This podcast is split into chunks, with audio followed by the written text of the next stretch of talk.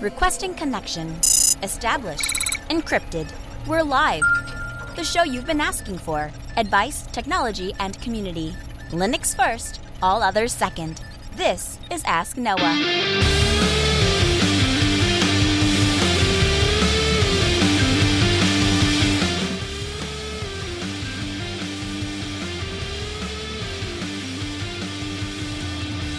Live from Altispeed Technologies, the Ask Noah Show starts right now. This is the show where we came to do all the things on Linux they said couldn't be done and take your questions on how to do the same. The phone lines are open this hour to be a part of the program. It is a free call. one eight fifty five four fifty Noah. That's 1 450 6624. Or send an email to live at AskNoahShow.com. My name is Noah Chelliah. I am your host. Delighted to be here with you this hour as another episode of the Ask Noah Show kicks off. So, uh, so uh, let's start out with this. This kind of came to us late in the game, uh, but I'm going to try to make it work. The FCC has come out with a new announcement. I'm bringing my friend and uh, and colleague Chris DeLuca on the line to help break this down for us. Chris, welcome into the program. Hey, how we doing? Good. So let's start with this. You uh, you brought this to my attention, and I think it's very important because we know that there are a lot of people inside of the Ask Noah show listening audience. While we're primarily Linux focused show, we try to cover self hosted things, and as, uh, the original open source, as I've called it in the past, is ham radio. And this week, uh, the FCC has made a decision that is going to greatly impact, I believe, ham radio operators all over the place. And I think it's going to be particularly detrimental to those trying to get into the hobby. So you have had a little bit more of a chance to review this than I have. What has the FCC come out and said? Well, actually, um, this apparently, uh, and I just found this out very recently. Uh, uh, like you said, apparently it's getting some some traction in the community. Uh, this apparently came out sometime in 2017, but the end date is the end of this month, and essentially the FCC is going to enforce a restriction on the sale of two-way radios that do not adhere to all of their um, their rules. The specific one that really falls into the lap of anyone new coming to ham radio is the Baofeng, Baofeng UV5R. The, the problem is the UV5R is also able to transmit and receive on the uh, like the two-way walkie-talkie uh, bands. Mm-hmm. Uh, the so they don't restrict F- the frequencies FMR, that you're able to use with these radios. Correct. They don't restrict. Well, they don't restrict all the frequencies. For instance, most um, most of your higher end United States made radios cannot transmit on fire and police bands. The Baofeng UV5R can. The and that the, is falling the, the, the, the thing I think that I want to bring to everybody's attention, the reason I think that this is so important is because the Baofeng is if you're not familiar with the ham radio hobby, what you have to understand is like any like like in the Linux hobby, we have the Dells and the HPs and the Lenovo's of the world. In the radio world, that would be the Yaesus and the Kenwoods and the ICOMs. Those are the high end, you know, professional everything you would want, all the bells and whistles made to extreme high quality. You expect a good device, but you pay for a good device, those kind of radios, right? And so to put it into perspective for you, a good handheld from Yaesu is probably on the order of I don't know, 300, 350 bucks for one of their higher end ones. Yeah. Um, maybe the starting entry point is maybe $170. The Baofeng does all of the same things that the Yaesu does, except of course it's not built to the same quality standards. So there are, you know, there are some corners cut. So for example, the display isn't quite as sharp and the buttons aren't quite as responsive and the build quality isn't quite as good. But the price point is like $30. And so for people that are interested in getting into the hobby, it's a great way. When DeLuca passed his test, first thing I said was, "Here, I'll just give you one because they're thirty freaking dollars. It's just not a big deal." And so to take that option away from amateur radio operators or potential new amateur radio operators, I think we have, I think we have a major problem on our hands. Well, it, it, the the the two lines in, in the PDF that really matter. Um, it says uh, this certification requirement ensures that equipment complies with technical requirements to avoid causing interference to federal government operations, private licensed operations, and other authorized operations or equipments. Equipment that does not comply with the technical requirements cannot be certified and thus cannot be imported, advertised, sold, or used. So basically, they're going to, I guess they're going to have to stop China from sending these radios over here or demand that they not be able to transmit on frequencies outside of uh, two meter or 70 centimeter, which essentially is what a, you know, a, um, Yaesu or, uh, you know, any of the others for, you know, the handheld handy talkies. So, yeah, and, and, and it does because I did the same thing you did for me. I paid it forward. A buddy of mine was thinking about it. I said, tell you what, you pass your test. I'll send you a radio. So I did the same thing for him you did for me. You know, the interesting thing, and I, I appreciate you doing that. I mean, that, that's great. That's how we spread a hobby, right? Is is being able to, to enable one another to, to move forward. But the, the problem that I see for Baofeng is that you know, they are producing a radio that is truly a multi-purpose radio. For you know, I have two-way radios that we use at Altispeed Technologies, and that's how we communicate with you know between technicians and service calls and, and stuff like that. And the problem with, or the the benefit to the Baofeng is that I can purchase a single radio and I can use it on ham frequencies, I can use it on business frequencies, and you can program it right from the radio. When you get into the professional radio world, if you're not if it's not if it's a ham radio, if it's a if it's an amateur radio, typically it can program it right from the front keypad. But if you purchase like a Motorola XPR or whatever their newest line is, you know, you're looking at a thousand bucks for a handheld. And then on top of that, you have to purchase an extraordinarily expensive software suite to program the radio that they will only sell to people who are Motorola dealers. So it essentially uh, is like the radio version of cloud. Uh, and, a subscription service that you are you are tied to the hip to the uh, to the dealer. And Baofeng broke away from that and allowed anybody that wanted to use a radio legally to be able to do so. And of course, I'm sure what happened was people decided to use them illegally, and that's when the FCC decided they were going to come down and uh, and put the ban hammer on. So I, I, my understanding is they've given them a certain amount of time to comply, and Baofeng has not made any changes, and so now this is going to go into effect and uh, that's that's I'm I'm really sad. I'm sad that we're not going to have those inexpensive radios, and I I'm going to purchase a couple of them, maybe 10 or 15 of them, uh, because again, it's going to send me back like 300 bucks. And then I'll have some that I can give away. But when those are gone, I mean, that's kind of it. Now we're back to a minimum entry point of 150 bucks again. Well, the the how how this came to me um, again, it's not, and I didn't even see it in the ham radio world. Honestly, uh, I saw it in the uh, the camping, uh, backpacking, Sure. Dare I use the word prepper world? Mm-hmm. Because mm-hmm. let let's face it, um, and, and you know as well as I do, and anyone else in ham, if you have a radio and you're in a life or death situation, you are legally allowed to transmit on any frequency to save your life. Right. With no, with no, you know, and so the the preppers, and I'm putting air quotes up, they talk about purchasing these cheap radios, even without a license. Put it in your backpack. If you have it and there's a signal, and something happens, you can save yourself. So, you know, that's going to be a downside for, for those people as well. If, if, and again, this, this goes into effect at the end of this month. Well, so I, I we'll see. I really appreciate you taking the time to help break this down for us, Chris. It's one of those things, like I say, it doesn't completely, uh, it doesn't completely tie into anything to do with Linux per se, but it definitely appeals to the the, the rebel in us, the self-hosted in us, the own your own infrastructure in us. Um, and so I would encourage anybody to check out the ham radio hobby. And I'm just disappointed that it's now going to be a more expensive prospect. But I appreciate you taking the time to join us. Absolutely. You're welcome. 855 450 NOAH. That's 1 855 450 6624. Email live at asknoahshow.com. James joins us from Grand Forks. Hey, James, welcome into the program. Hey, Noah, it's great to talk to you again. Same. Say, I'm looking for a uh, an easy ticketing system. I guess I, I uh, am part of a local organization here, and we have a email address. And when somebody has an issue or wants a question, they send an email to the email. That email in turn gets kind of distributed amongst other members of our club. And not everybody uses email the same, and I kind of rely upon people to hit reply all so that everybody gets the response and then everybody is aware that this issue is being handled stuff like that. And our club is full of people who are non-geeks. And so the ticketing system is really, I'm looking for something that kind of populates a database, I guess, and just provides us a list. And when someone takes care of an issue, we tick it off and, and we go about our day.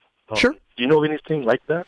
So my first inclination is to tell you to check out OS Ticket. And the reason I say to check out OS Ticket is because I have used OS Ticket for a number of years and I couldn't be happier with it. And I have looked at other ticketing systems and I've tried them and I keep coming back to OS Ticket. And the, the thing I want to emphasize about OS Ticket is this. I originally wrote my own ticketing system. And I wrote my own ticketing system because I felt like I had a better way of doing tickets. And like you, I didn't want something super complex. I wanted to create a ticket. I wanted to, there was a specific set of features I wanted to get out of a help desk system. And I didn't want a bunch of other bloat because it didn't apply to us. We had four people I had to communicate with it. And when we first switched to OS Ticket, I was a little nervous. And what I found was you can use OS Ticket with just the create a ticket, reply to a ticket, and allow people to email into a, a you know, like an email address. So we have uh, a certain email address that we give out to clients that pay us for contract support. They can send an email to that email anytime, 24 hours a day, seven days a week. And what happens is it automatically creates a ticket based on the subject line and the body of that email. And so it's a really great resource for our customers. We didn't use that feature when we first started using using OS ticket. We would create a, a, a ticket and we would we would document the information. We would close it. And that's the only function we used. And OS ticket is amazing at getting out of the way. And so there's a lot of other features that we have since started to use. And what was nice was we started some with something very very simple and used it you know, very cursory. But when we started to look for more additional features, we found that they were already there in OS Ticket and we didn't have to move to a different system. So for those reasons, I really like OS Ticket if you open up OS Ticket and you look at the UI and you say, yeah, just not for me. I need something more modern. I need something cleaner. I need something more approachable. I would check out Zammad, Z A M M O D, and you can find it at zammad.org, and I'll have a link for you in the show notes. But Zammad, the thing I like about it is it is structured a lot like Slack. And so if you have other employees that have used Slack, or if you have other people on your team that have used Slack, they're going to feel very at home with Zammad. It has what they call activity streams. And then on the side, they have what they call, uh, you know, their dashboard and their and their overviews, which are kind of like channels. Uh, you, would have to see the screenshot to see what I'm talking about, but I think it does a very excellent job of representing the, the, the way that we would design an application today if we were designing a help desk app, but the other side of that is much like many of the applications we have today, we have removed many of the options that make them flexible and powerful in favor of making them pretty and approachable. And so you have to make a decision. Do you want it to be more approachable and, and pretty, or do you want the opportunity to expand it to a more robust system if and when you ever want those features? And of course, I can't answer that for you. Only you can. But those would be the two I would I would start. And then if you if there are some other ones, but I'd I'd be hard pressed to say them over the air because I, I don't have any real confidence in them, with the exception of OTRS. But OTRS is a very complex system, more complex than OS Ticket, so I don't think it really fits your needs. Oh, okay. So, are any of those the OS tickets or the uh? Are they self uh, hosted? Both are self-hosted. Both off. Well, I know OS Ticket does. I don't know if Zammad does. Uh, uh OS Ticket offers a um, a paid version that you can. They call it OS Ticket Pro, and they'll host it for you. Yeah, so it's like a software as a service thing. Zammad does not do that, based on my understanding. No, uh, uh, I can't find it anywhere on their site if they do. However, um, that's where a company like Altispeed Technologies would be able to help you. If you wanted it to be a uh, a, a, software as a service kind of a thing. That's that's the kind of thing that we would do at Altispeed. We would say, sure, we would be happy to maintain that instance for you for a low monthly fee, and uh, and you could pay us to do that. So that's another way to approach that problem. But um, I know for sure OS Ticket has a, a paid version that you can do, and then you just pay them and you use it as a service. Which, if you wanted to try it out, would be a great way to start. Although both of them, I will tell you, are fairly inex- are fairly easy to get up and running, and so if I woke up in your shoes, if you're smart enough to call this program, you're smart enough to spin up a droplet, and and you know then your then your quote unquote monthly cost goes to like five bucks a month, right? Right. I'm a collector of droplets, so I I'm pretty Me too. Running, so. awesome, awesome. But all right. Anyways, that is great. I got a couple of good starting points, so uh, thank you very much. Great. I appreciate your call. 855 450 NOAH. That's 855 450 6624. Corey, welcome into the Ask Noah Show. Hey. Um, I just I'm about to be uh, going to a whole different field, and I knew you were talking about Lightworks a while back, and, and I'm looking at uh, trying to find an open source uh, TV and movie script writing software. Mhm. Or I'm at a, a complete end, Okay. and I've almost decided to stay with Fade In, but I thought I would call you if you had any leads or anything. I know about Fibly, but that software has not been updated since 2012. And so I'm at a complete loss. Um, the two did uh, wh- what was the other software that you said you were familiar but hasn't been updated? Fibly. Trelby, T R L B Y. Yeah. That's what that was going to be my recommendation. The only t- the only two open source uh, uh, software that I well, well actually not even open source because I Fade In is not open source, is it? It's just it just happens to run on Linux. But the only It two just happens to run on Linux. right, I, I don't know of any. I, first of all, so having used both Trelby and Fade In, I will tell you that Fade In is twice the software that Trelby is. Yeah, software license aside. Um, aside from well that and the other thing that I like about Fade In is that it runs on Linux and it runs on Android and so there's you know depending on where you're at you can work on that on the that screenwriting stuff. I, I would I would tell you to stick Yeah. with I would st- tell you to stick with Fade In because not only am I not aware of any alternatives, the alternatives that I am aware I'm not aware of any better alternatives, and the alternatives that I am aware of are vastly inferior to Fade In. Okay. Awesome. Thanks for Thank yeah, yeah, thanks for the call. 855 450 Noah. That's 1 855 450 6624. The email live at asknoahshow.com. We'd love to have you uh, take your calls, uh, your emails. So this week is a great we is a great week to be a Linux user.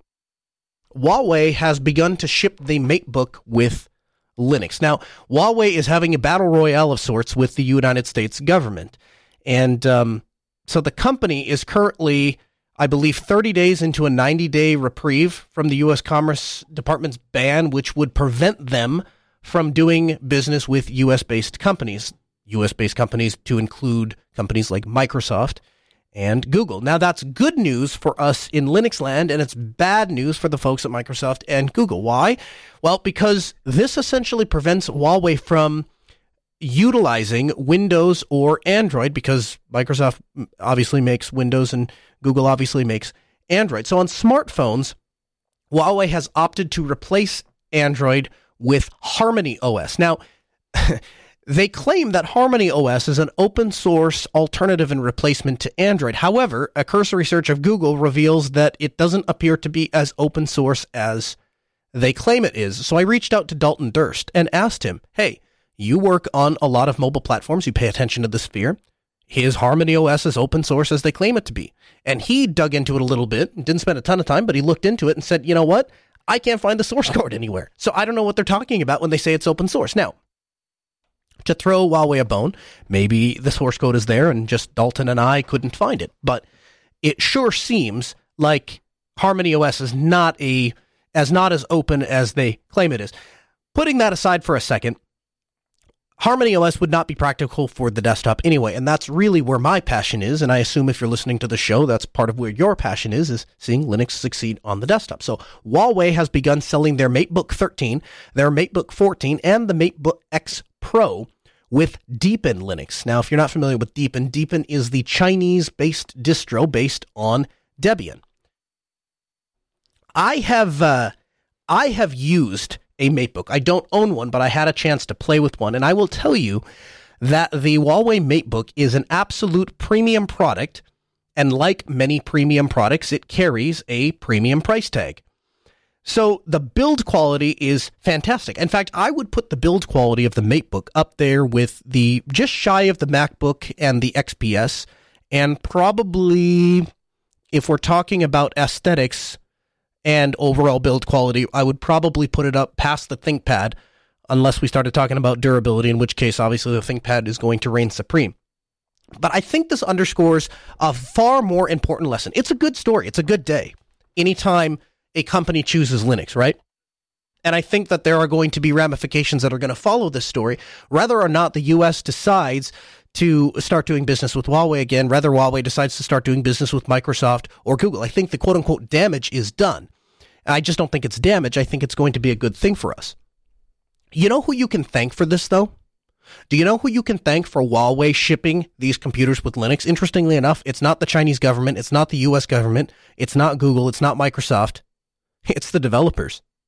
It's the developers that have continued to work on the Linux kernel and continued to work on Linux as an operating system as a whole that provided a very soft landing spot for a company in need. And I don't I cannot stress that enough. As a IT consultant who spends a disproportionate amount of his time going into client in, client environments, looking at the way they're doing something and telling people, "Hey, there is a different way to achieve this same goal. You can spend less money, you'll have less vendor lock-in, you'll have an increase in reliability and security, and it can run on the same hardware you already have. That kind of soft landing spot, you can't put a price on. And because that soft landing spot uh, exists, Huawei, instead of dumping a bunch of development effort into Harmony OS, which is probably what they would have done had Linux desktop not been a choice for them to land on, instead, they're going to ship Linux on their premium computers. Now, I've spent some time on Reddit and I've spent some time on a couple other forums looking at how this is kind of playing out. And it's interesting because there are a lot of people that are looking at this and saying, there's no way people are going to buy this MateBook with Linux. They're just going to, they're going to buy the stupid thing and they're going to install Windows on it. And I don't disagree that there's probably a measurable portion of the population that's going to purchase a MateBook, wipe Linux off of it, and install Lin- uh, install Windows on it. I acknowledge that. The other side of that, and the thing that I think that the internet trolls are not accommodating for, is well, two things really. First, when people go to purchase a premium laptop, the reason they're willing to spend 17, 18, 19, $2,000 on a laptop is because they want an experience to be delivered to them. They don't want to have to install Windows. If they wanted to install Windows by hand, they probably wouldn't be purchasing a premium computer to begin with, right? Unless they're just interested in the hardware, in which case there are far better options, right? You can purchase a Dell XPS with Windows 10. You can purchase the Lenovo IdeaPad with Windows 10. As far as I understand, you can even run, you can dual boot some of the Macs to run Windows 10. Not that I have ever done it, so, but I understand that it's possible to do that with things like Boot Camp. So there are premium machines that you can purchase that you can just run Windows 10 either out of the box or you can install it yourself in the case of Apple, right? If somebody is going out of there and the MateBook is not, it's a good premium product. It's not that good. It's not better than the Dell XPS. It's certainly not better than some of the Lenovo Ultrabooks. So the uh, or the Samsung Ultrabooks, there's some very very good machines out there, and the MateBook really doesn't come doesn't exceed the expectations of any of those. And so, from that perspective, I think that these people that are saying the only chance that Huawei has to succeed is to ship these computers with Windows, I think the exact opposite is true. I think the premium notebook market is flooded with premium computers that are pre shipped with Windows 10. The HP is at the Envy is that really nice gold, super slick Ultrabook that HP is making. Every manufacturer has their own version of the MacBook knockoff, and let's not let's let's call a spade a spade. The MateBook is nothing more than a Mac and a Chinese MacBook knockoff. It's just a very good Chinese MacBook knockoff. I think the opposite is true. I think that companies are looking for a premium laptop that has a vested interest in Linux because I think where there is a void in the market is in the Linux premium laptop sphere. If you want a good solid laptop that runs Linux, you would buy a System 76 or a Lenovo. If you want a premium ultra, you know, uh, aluminum build, uh, Thunderbolt connection, those kind of things, now you start to look at things like the Dell XPS. You start to uh, look at things like buying an HP Envy and then installing Linux, which to my understanding works fairly well. And then you start to look at things like MateBooks. And if you can have a, uh, a, a, a developer firm that is looking to purchase 500 laptops and they want them all to run Linux, and if you talk to most developers, they're very comfortable running on Linux they're the I think that's the market that's interested in something like the MateBook. And if you pair the MateBook with something like Linux, now all of a sudden you have a product that literally doesn't exist anywhere else in the world. A premium laptop focused completely on Linux. Now, albeit not by their choice, they were forced into it, but they're focused on it nonetheless. The other thing I think this does is it sends a message to other hardware manufacturers, particularly those that don't exist inside the United States. And that message is this don't rely exclusively on the United States. Don't rely exclusively on Microsoft because if a trade dispute comes up, you're going to be cut off at the knees. And what's interesting is Microsoft probably doesn't care because Windows is less valuable to them as it is to Huawei. The two articles I came across today when I was researching this one was interestingly enough talking about how Windows 10 can't be used in broadcast environments because they can't rely on Windows 10 uh, due to these unscheduled, unwanted updates that require taking the system offline. The second article that I came across was this article talking about empowering Huawei to continue doing business in the absence of US based companies like Google and Microsoft. So, what does that tell us? It tells us that Microsoft doesn't even believe in the future of Windows. And they've almost said as much coming out talking about how they're pushing customers towards Azure because they think that their cloud, and maybe they're right, they think that their cloud infrastructure, which by the way is based on Linux, has a higher likelihood of succeeding than Windows. Windows is a it's a destroyed brand. Nobody trusts it. And Microsoft is hip to that, and I think they're starting to make decisions that reflect that. So Microsoft isn't going to fight for Huawei's business. Other manufacturers are going to see this and they're going to look at Huawei's success or failure and make their own decisions based off of it. And so I for one intended to purchase a MateBook preloaded with Linux assuming I can get one here in the United States because it sends a message to hardware manufacturers. It, that this can be a successful product, that this is a successful market and that you don't need Windows to, to, to sell a successful laptop. Developers are very happy on Linux, but you know who else is happy on Linux? Anybody that uses uh, software exclusively based on in, in web-based platforms. And if you look at the hospitality industry, if you look at the financial industry, if you look at the healthcare industry, many of these industries are moving towards web-based um, software platforms. It's easier to maintain it scales to both. You can target both mobile, you can target Windows, you can target Mac. Incidentally, you can accidentally target Linux. And so, because they have these platforms that are available to people and they don't need to run any specific software, it means that as long as they have Chrome or Firefox, it's going to work just fine for them. And so, I could see the MateBook winding up in those kind of situations as well because again you get an increase in security you get an increase in uh, threat protection from viruses and malware and, and those sorts of things and now you have a premium build product that you can pull out of the box and use it. And if there's one complaint I've heard from developers, it's that they don't want to take the time to load an operating system on a laptop. They want the laptop to be delivered with them, or the laptop to be delivered to them ready to go. So I think that's a good day to be a Linux user. I really think so. 855 450 NOAH. It's 855 450 6624. James, Detroit Lakes, you're on Ask Noah. Good afternoon. Oh, hey, Noah, long-time listener, first-time caller. Question for you: more hardware. I have mm-hmm. uh, family that has vacation property. They have two units that are about 300 feet from each other in sandy beach type uh, soil. Okay. I was trying to network one to the other. The ISP provides, you know, like a cable DOCSIS, one gigabit would be the fastest. You know, I was thinking maybe Cat, you know, five or six for direct burial, or maybe RG6 with the converters on the end for coax to Cat um, there's not really good line of sight between them for wireless. I just want to get your opinion. I'm partial to Belden. I really didn't see anything in their catalog that really hmm. fit my application. How far apart are these? 300 feet. And did you say there is? Uh, did you say it's sand, or is there actual? Is there solid ground somewhere? You go deep enough, it's you have dirt, um, and I can dig. I can do direct burial, and actually, you know, fixed point to point would probably be best.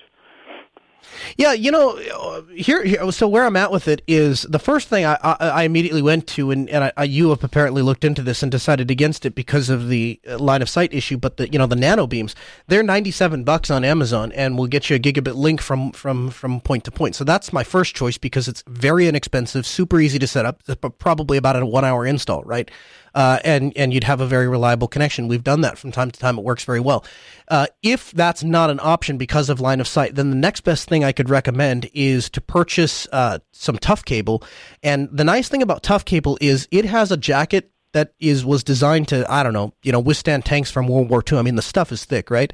And, uh, and, and so it's very very weatherproof. It also includes a grounding rod inside of it. So there's a little copper rod that w- runs from one end of the wire all the way through the spool, and you purchase special ends that have a, a, grounding loop on the end of those ends so it can shunt um, spurious electricity that may come in contact with those wires. And so it makes it ideal for burying. And so anytime we install security cameras outdoors or we've been to a couple RV parks or, or recreational parks where we've installed some access points, that's typically what we'll do is bury tough cable. And then we bring it up and we treat it just like a utility. It would, it would be, we treat it just like a cable company would treat coax or a, or fiber. Um, and but it's but it's Cat five. The reason I asked about the distance is, of course, with with tough cable, you have a hard 300 meter limit. Um, and so if you know if it was any if it was any more than that, that just simply wouldn't be an option without putting a switch in the middle. But if I woke up in your shoes, that's totally what I would do. I'd grab myself a spool of tough cable and I'd go bury some of it.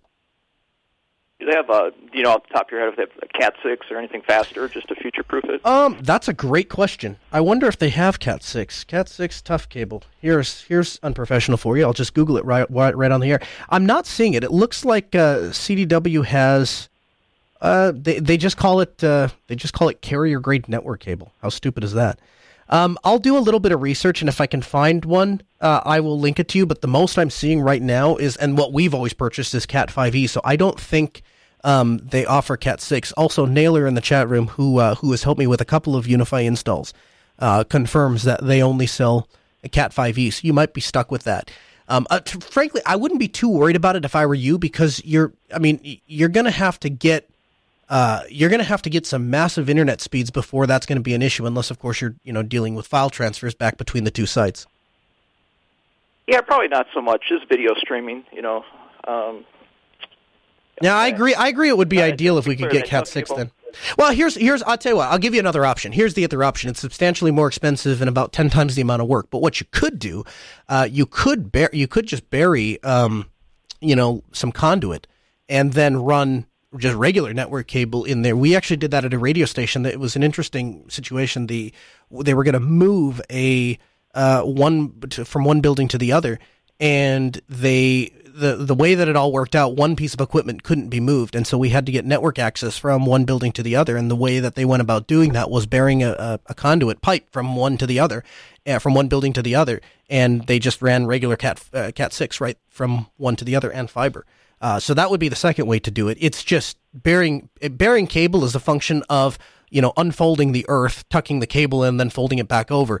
When you start getting into burying uh, uh, conduit, now all of a sudden you know there's you've got you've especially in our neck of the woods, we got to start dealing with frost and all sorts of things. So it, it, it turns into a substantially larger job, but it is possible. And it, you want to talk about future proofing? If you ever did want to pull fiber now it just becomes a function of grabbing the pull string that you would run through when you first lay your pipe, and uh, and of course every time you pull a new wire, then you would pull a new pull string.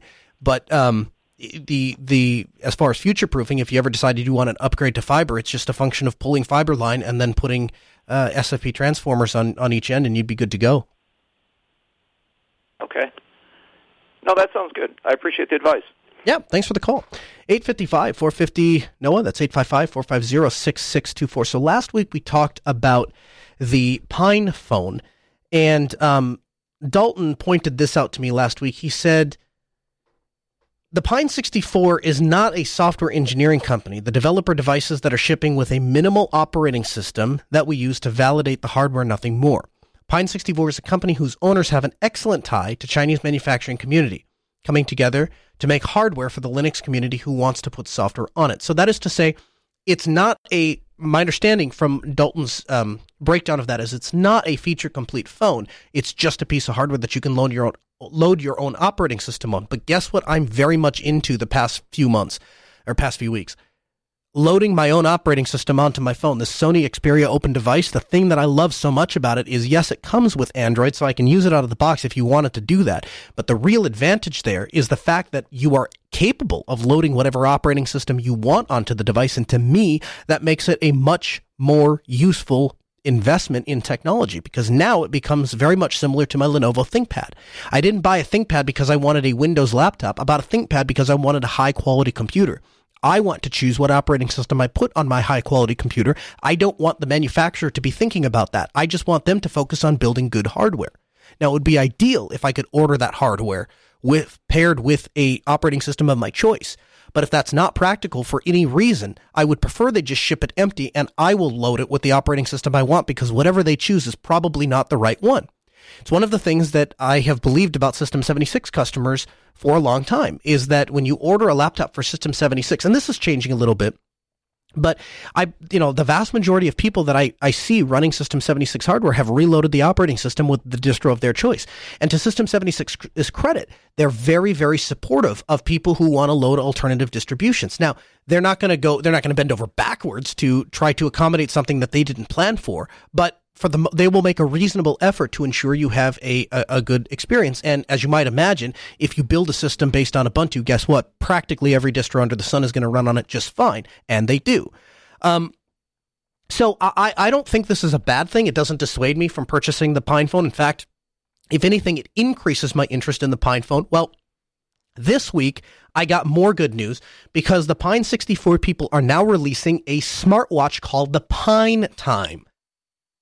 First thing I want to point out Pine 64 themselves says this is a side project. So this is not a high priority for them. And I appreciate them saying that right off the bat because it, again, they prove once again that they get it. They understand how to set expectations for their users. And they're doing a very good job of managing those expectations. The most important thing that Pine 64 is making is their laptop. That's the thing that I think is the most interesting to me. It's also the thing that I find to be most useful for mo- most people. It's also the thing that I think they're capable of doing the best job at because we don't have a premium ARM laptop. And this is a premium ARM laptop with a very low price tag. So it checks a ton of boxes and I'm super happy about that. Next important in line after the laptop would be the phone because again, I still don't believe that we really have a Sony Xperia, not to take anything away from their open devices, it's a premium phone uh, that is, has a low enough price point, but Sony does not exactly have a open track record. Um, th- I blame Sony for a lot of the DRM mess that we're in. So, uh, you know, I they're doing a good job. I don't want to take away from that, but at the end of the day, I trust the folks at Pine 64 more than I trust the folks over at Sony. I trust the people at Pine because they're involved in the community. And I think that's great. So the second priority, I think, should be the phone. And it is. But then after that, they are saying that they want to enter into the smartwatch realm. Now, this week on Destination Linux, we had a conversation about this, and I was asked point blank, do you think that they are overextending themselves? And no, I don't think they're overextending themselves at all. First of all, I think they've done an excellent job of prioritizing their values. I, I secondly, I think they've done an even better job of communicating their priorities to their customers so we know what to expect. And I said this last week and I meant it. These guys are the textbook model for how to communicate and set expectations for your potential customers. They don't have a shipping date, but they do they did release a couple of specs as well as a price tag that you're going to fall out of your seat over.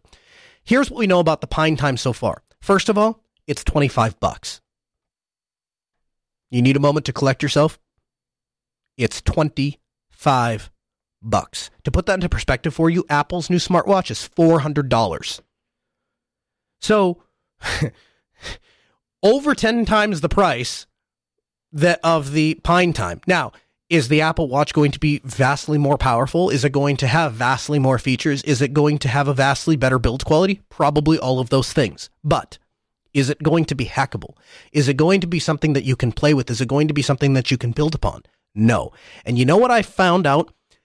All of the people that I know that purchased a Pebble were very happy with that watch. How Pebble couldn't make that business model work when they had when they had a successful crowdfund, they had a loyal following, they had people that were interested in the product, and they still couldn't make it work is beyond me.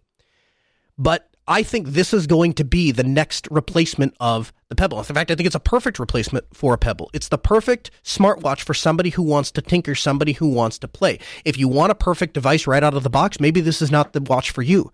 But you know what? I'm not really interested in a perfect watch out of the box. I'm kind of interested in something that I can play with because I don't really take smartwatches seriously, if I'm being honest with you. I have enough problems trying to focus my attention and getting notifications from my laptop and my smartphone. I don't need an additional device to start, uh, you know, giving me information. The, the, the second thing is a privacy aspect, right? Pine 64 because they are deeply involved in the community and because they've been so open and transparent, I completely trust them uh, with my data. And so if they design a, a watch, first of all, we know it's going to be open source. And so we're going to be able to audit the code. But above and beyond that, I actually, even if they shipped it with code, I would trust whatever code they, they put on there. One, because it's open source, but two, because they have been so open and honest and transparent about what it is they're trying to accomplish here. And so I'm not giving them a free ride on any of this. Frankly, I'll be honest with you. I'll be the first person to say I think a $25 smartwatch is a tough sell. I think that's a really tough sell. There's a, I think there's a, a, a boatload of engineering that is going to go into this. And I understand that they're using a pre-built chassis, but still there's a, there's a boatload of engineering. There's a boatload of software engineering. There's a boatload of marketing that is going to go into making a smartwatch. And I think at, at $250, this would be a fantastic deal. And I think a, probably a far more sustainable business model for them. But you know what? I will give them a pass. I will give them a, uh, I will give them the benefit of the doubt and see if they can bring a $25 smartwatch to the market. If they can pull it off, it will be a miracle. And you know what? If they can't, hey, you know what? They said it wasn't a high priority and they said they were going to give it a shot. And if it, and if it ends up being 250 bucks, I would still buy it because I appreciate the fact that they were honest and open about it. But going off of what Dalton told me last week, this is going to be the watch for hackers to have right? Because we have a phone from them that are that, that is the phone for hackers to have. Here's going to be the watch that is going to be for hackers to have. Now, here's what we know about it so far. It's going to come with the 20 millimeter band. It also is going to include a heart rate monitor, and it is going to include a charging dock.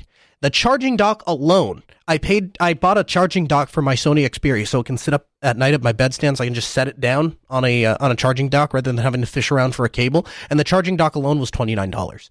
So if I can get the smartwatch along with the charging dock for $25, I've practically given the thing away. And every one of you better get out there and buy it. I, I know I'm going to. 25 bucks, anybody can afford 25 bucks. In fact, assuming this makes it to market, because again, they're open and honest about the fact that it's a low priority. Assuming it makes to, to market, I'll go as far as to say we're going to buy five of them and we'll give them away here on the air.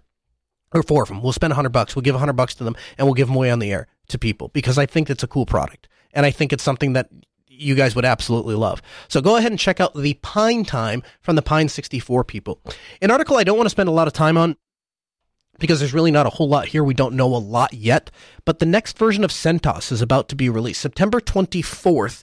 Um, is the, the is the announced date, and you will be able to download CentOS 8 in all of the usual all the usual places. Interestingly enough, I keep running into people on the CentOS forums and and elsewhere that say things like, "Man, I just installed CentOS 7." And if that isn't the life of a Red Hat user, I don't know what is, right? We install these operating systems and we basically expect them to last 10 years. And so about the time that we are moving from one software version to the next, the newest one comes out. It's not uncommon for me to, at all to skip a couple of uh, a, a couple of iterations or software versions to get to where we need to be.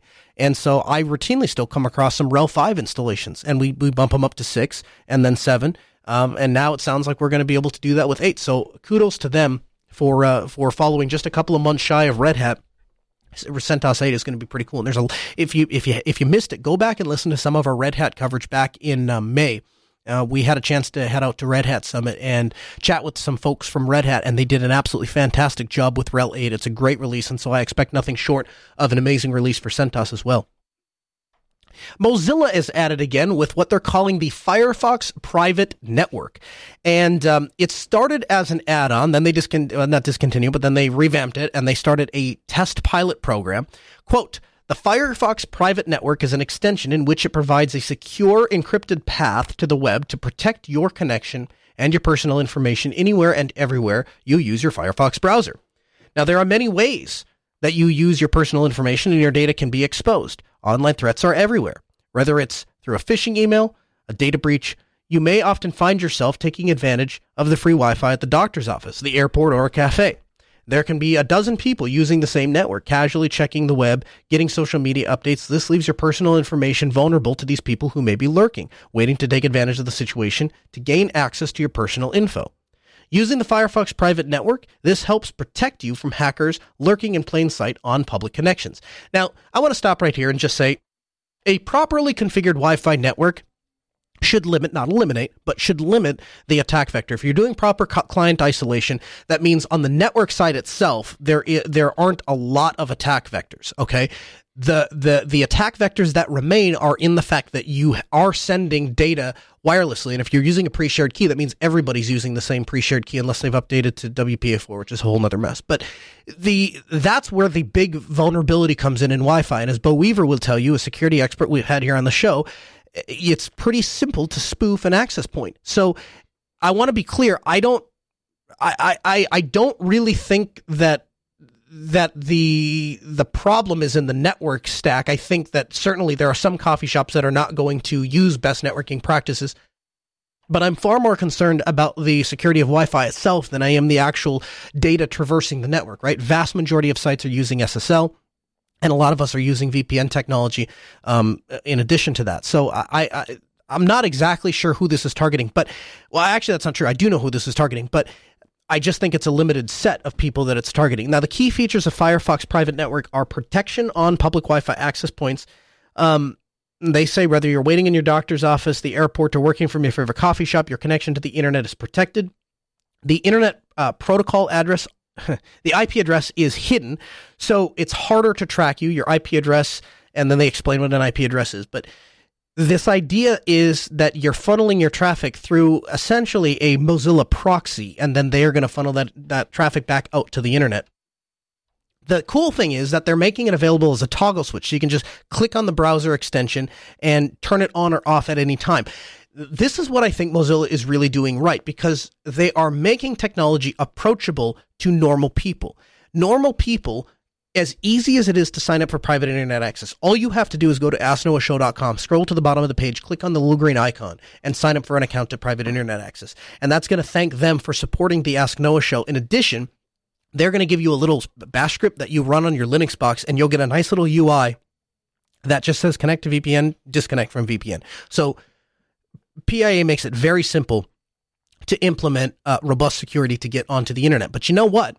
These guys are making it even easier because now you don't have to sign up for a service. You don't have to download any additional software. Essentially, you just add an extension, and it wouldn't surprise me at all if this is later integrated as a core feature of Firefox. They are making security approachable to the average person. I think they're doing an absolutely fantastic job of this, and I huge props to Mozilla for, for for their work on this and their continued efforts to protect user privacy. It's one of the reasons I continue to use the Firefox browser and I refuse to use Chrome, even though there may be some slight performance advantages in Chrome. Although it's the uh, the distance between those two is getting thinner. A few weeks ago on on Destination Linux, I had talked about a bell system and it got way more attention than I ever thought it would. I, it was just kind of a passing comment, but I've had people reach out to me via email. I've had people reach out to me in Telegram. I've had people posting in groups. So I thought I would just take a couple moments and break down what this bell system is. So a few months ago, my kids started back up in school. And one of the things I noticed that was very challenging for me to deal with is that the school clock doesn't, for some reason, because it's some antiquated system, I'm sure, is not synced to any sort of network time protocol. And thus, it's consistent, but it's consistently off. While we can work with consistent but consistently off, I had to do some back time calculation. And so the bell system started with this. I went to purchase a system that would play a tone at a specific time, which is what the school bell system does. It lets the kids know that it's time to start school, it lets the kids know that it's time for lunch, and it lets the kids know that it is time to get out from school. Well, I wanted to add a third bell, and the third bell was what time do I have to leave my house so that the kids will arrive at school at the exact right time so they're not standing outside the door in 70 degree weather waiting to get in, and also that they are not late for school. And so I looked at what the bell system that the school had. I found a modern alternative that had a, a controller and it, it, spit out a sound thing and the, the whole nine yards was just a system you bought, but it was like $450. Like, I'm not spending $450 for a stupid thing that plays a, a, a tone, right? I can build this easy in my basement. So I purchased a Raspberry Pi, loaded it up with Volumio, and I used some curl commands, which uh, Volumio accepts to control functions like play, play a given playlist, stop the playback, turn on or off the repeat function, and clear the queue. And those curl commands I use to play my bell. Uh, I, I, I, I suck that up into a script, and then I used a cron job to trigger Volumio to play uh, those tones, and that would that will let my kids know, hey, it's time to end me. It's time to leave for school.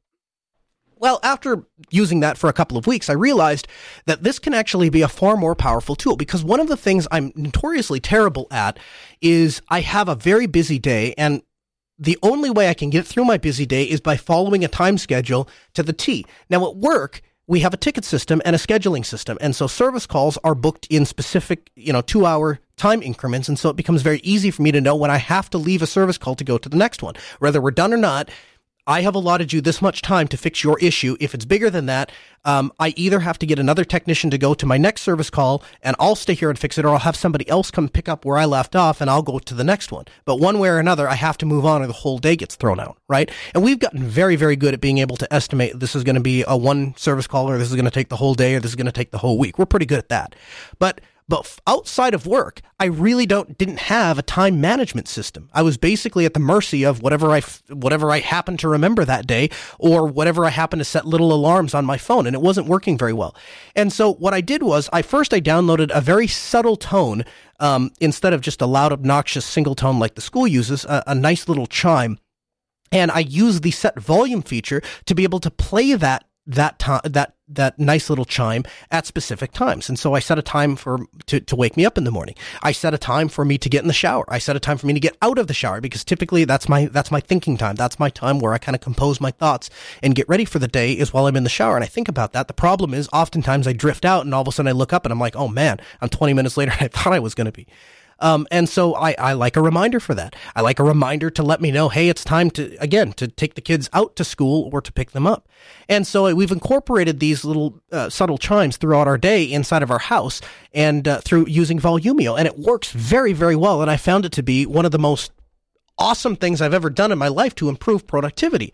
And uh, I, I, like I said, I just casually mentioned it, and people have been asking me about it. So what I'm going to do is I'm going to include the curl scripts that I am using. They're very rude, uh, they're very crude, but I'm going to include them in the show notes this week at podcast.asknoahshow.com. So if you want to set something like this up, or you're interested in seeing how I do it, uh, of course, it can be extended beyond a simple tone system, right? You could use it to script various playback for music, or you could you could write an entirely different app to control Volumio or com- control Volumio from a command line. So there is the, your your imagination is really the limit. One thing that I want to point out, though, that I ran into is there's no way currently through the UI to schedule a there has it has an alarm function built into Volumio, but you can't have the Volumio alarm function play a given web radio station or a given stream. Well, that's really unfortunate to me because uh, uh, the radio station that I work at does an excellent job at a morning program, and I like to listen to it in the mornings. And so, I, in the past, what I've had to do is I just open the web UI and I manually start that playback stream, and that's what I listen to when I'm in the shower and getting ready for the day. Well, I wanted to automate that process because it's the same station I listen to every day and I want it to turn on when I get up and then I want it to shut off when I leave the house so it's not just blaring for the rest of my family while I'm gone. And I couldn't find a way to do that in the UI. So I dug into under the system because again, Volumio running on a Raspberry Pi, you can just SSH in. So I SSH'd in. You do have to enable that through the UI but I was able to find the data directory. And inside of the data directory, I found the playlist file and noticed that the playlist file is very similar, if not identical to the web radio files which control the streams. And so I just copied the web radio that I wanted, the, the stream that I wanted to use into a playlist file and named it KNOX playlist. And now I was able to go back into Volumio and when I trick, when I, when I fire that playlist, it plays the radio station that I wanted to hear. Well, now that I had a playlist, I can command a playlist to play based with the curl commands. And so I use a script to play that web radio. So the tone plays to wake me up in the morning. Then it turns on the radio, plays for 15, 20 minutes, whatever. Uh, and then when it's time for me to get into the, when it's time for me to actually get out of bed and start my day, it plays another tone to remind me, then returns back to the radio, and uh, and it, and it kind of goes back and forth. The nice thing about these curl commands is they allow me to stop the playback, clear the queue, turn off the repeat function, load the tone, increase the volume so that it's loud to actually wake me up, play the tone, then shut back off the tone and uh, and return to listening to my stream at a at a reasonable level. So I'll include that script. Check it out if you're interested. I think it's pretty cool. Also, inside of Grand Forks, I noticed I had two different calls from people in this area. I want to make you aware of an event that is happening, Software Freedom Day, and we are going to be hosting one here in it, right in Grand Forks. It's going to be over at Gamble Hall at the moment. Uh, the plans are subject to change if for any reason we have to change them. But right now it's at Gamble Hall. You can learn more at softwarefreedomday.org slash map. Our event is registered there. We'd invite you to come out. We'd invite you to get some experience. We're going to have a bunch of cool things there. We're going to have, I'm going to have my Sailfish OS device there. I'm going to have a bunch of laptops running Linux. I'm going to have a couple different Linux servers that we use. I'll probably have things like a Volumio system. I'll have a Raspberry Pi loaded with Kodi. Um, we'll have the NVIDIA Shield. Some of the technology that you hear us talking about in the program. If you want to see it in real life, my my friend and uh, co I guess, host of the Grand Forks Linux user group is Peter Denart is going to be there with me. And uh, we're just going to make a day of it. And we're going to have some installation media handy. So if you want to bring a laptop that you'd like loaded uh, with Linux by some professionals, we're going to offer that service for free. So we'll help you do the install or we'll do it for you. Um, obviously, we'll have some blank flash drives that will be able to download a distro of your choice. Uh, so we really want to help the get people interested in Linux. And so if you're interested in attending that event, check it out at softwarefreedomday.org. We would love to have you stop by and and visit with us. We're going to try and get some pizza and some uh, some food and some drinks that will be available. So you'll have some refreshments if you just want to come out and hang out and and and chillax and and talk with us. We'd love to have that. It's not necessary to bring anything to do, um, but we will have some activities and and and things to hang out. We just want to invite a, an opportunity to to hang out. Also, there was a massive announcement in Destination Linux this week, so I want you to go back and listen to that show. I was going to play the announcement in in this week's episode, and then I realized how much time that would take up of my my whole show, and I, I didn't want to just repeat that that episode. Plus, it's it's a good show, so you should check it out. Aside from that, so head over to destinationlinux.org and uh, and check out that massive, massive announcement. It's big, and I promise it's worth you guys uh, looking into. Hey, the Ask Noah Show. This show meets every Tuesday at 6 p.m. Central. We'd invite you to join us.